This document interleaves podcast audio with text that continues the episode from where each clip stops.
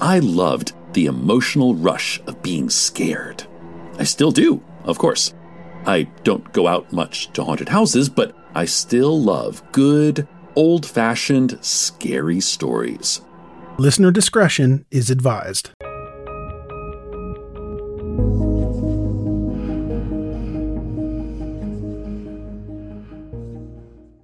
Here is a quick word from our sponsor.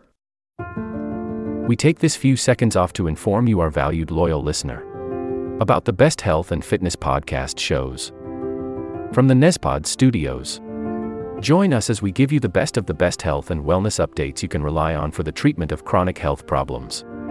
Classic functional medicine back to basics health tips and special updates from the best doctors in the United States of America.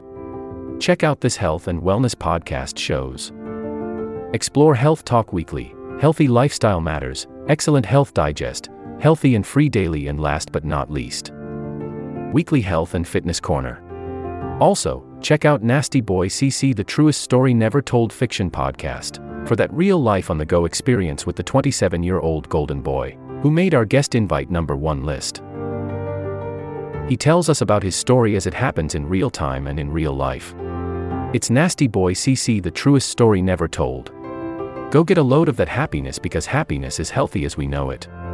Join us every week as we continue to provide you the best of health and fitness wellness updates from around the globe. Enjoy the show.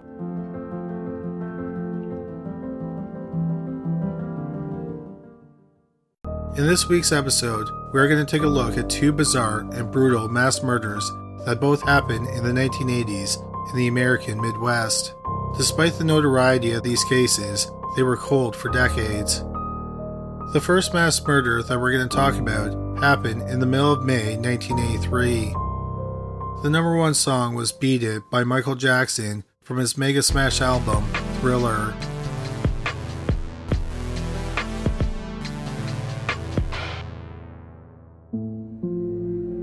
In 1983, Terry Ann Dunning was 28 years old.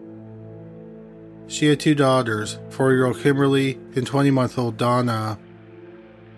Terry and her two daughters lived in a fifth story apartment with Terry's boyfriend, Michael Davis, on the south side of Chicago, Illinois.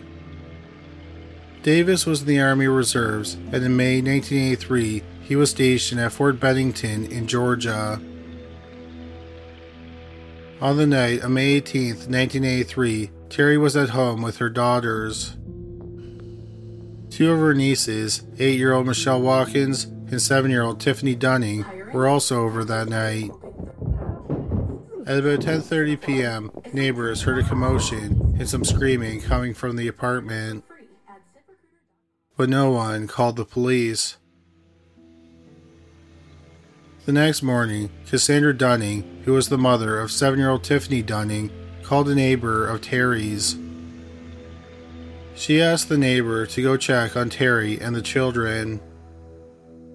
The neighbor got into the apartment and she found the dead body of 28 year old Terry Dunning.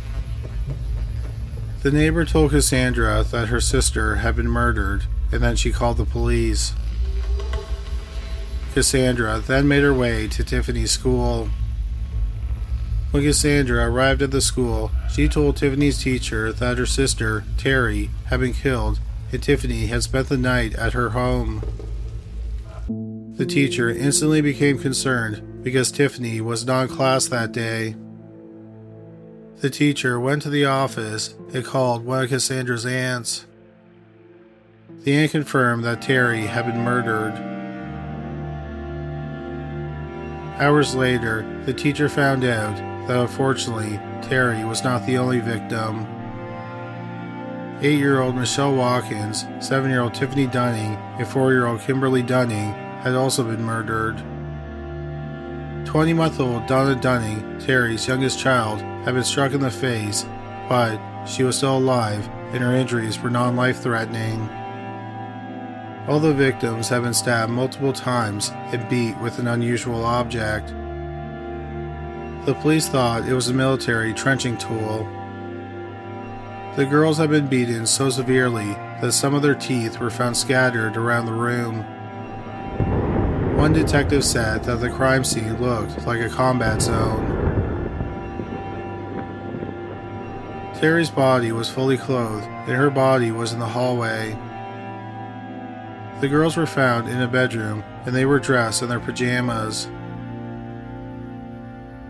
The police concluded that the killer broke in through the front door of the apartment. There was a struggle between Terry and the killer.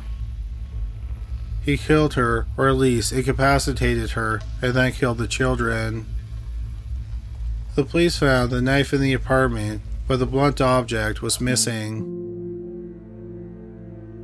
It appeared that the killer washed up in the sink and tried to mop up some of the blood. There was a trail of blood that led to the front door. Terry, her two daughters, and her two nieces all had type A negative blood. The trail of blood leading to the door was tested. It was type B positive blood.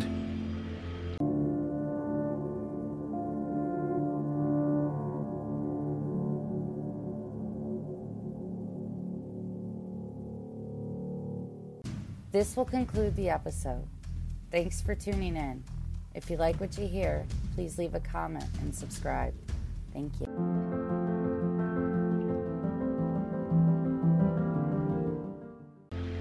This will conclude the episode. Thanks for tuning in.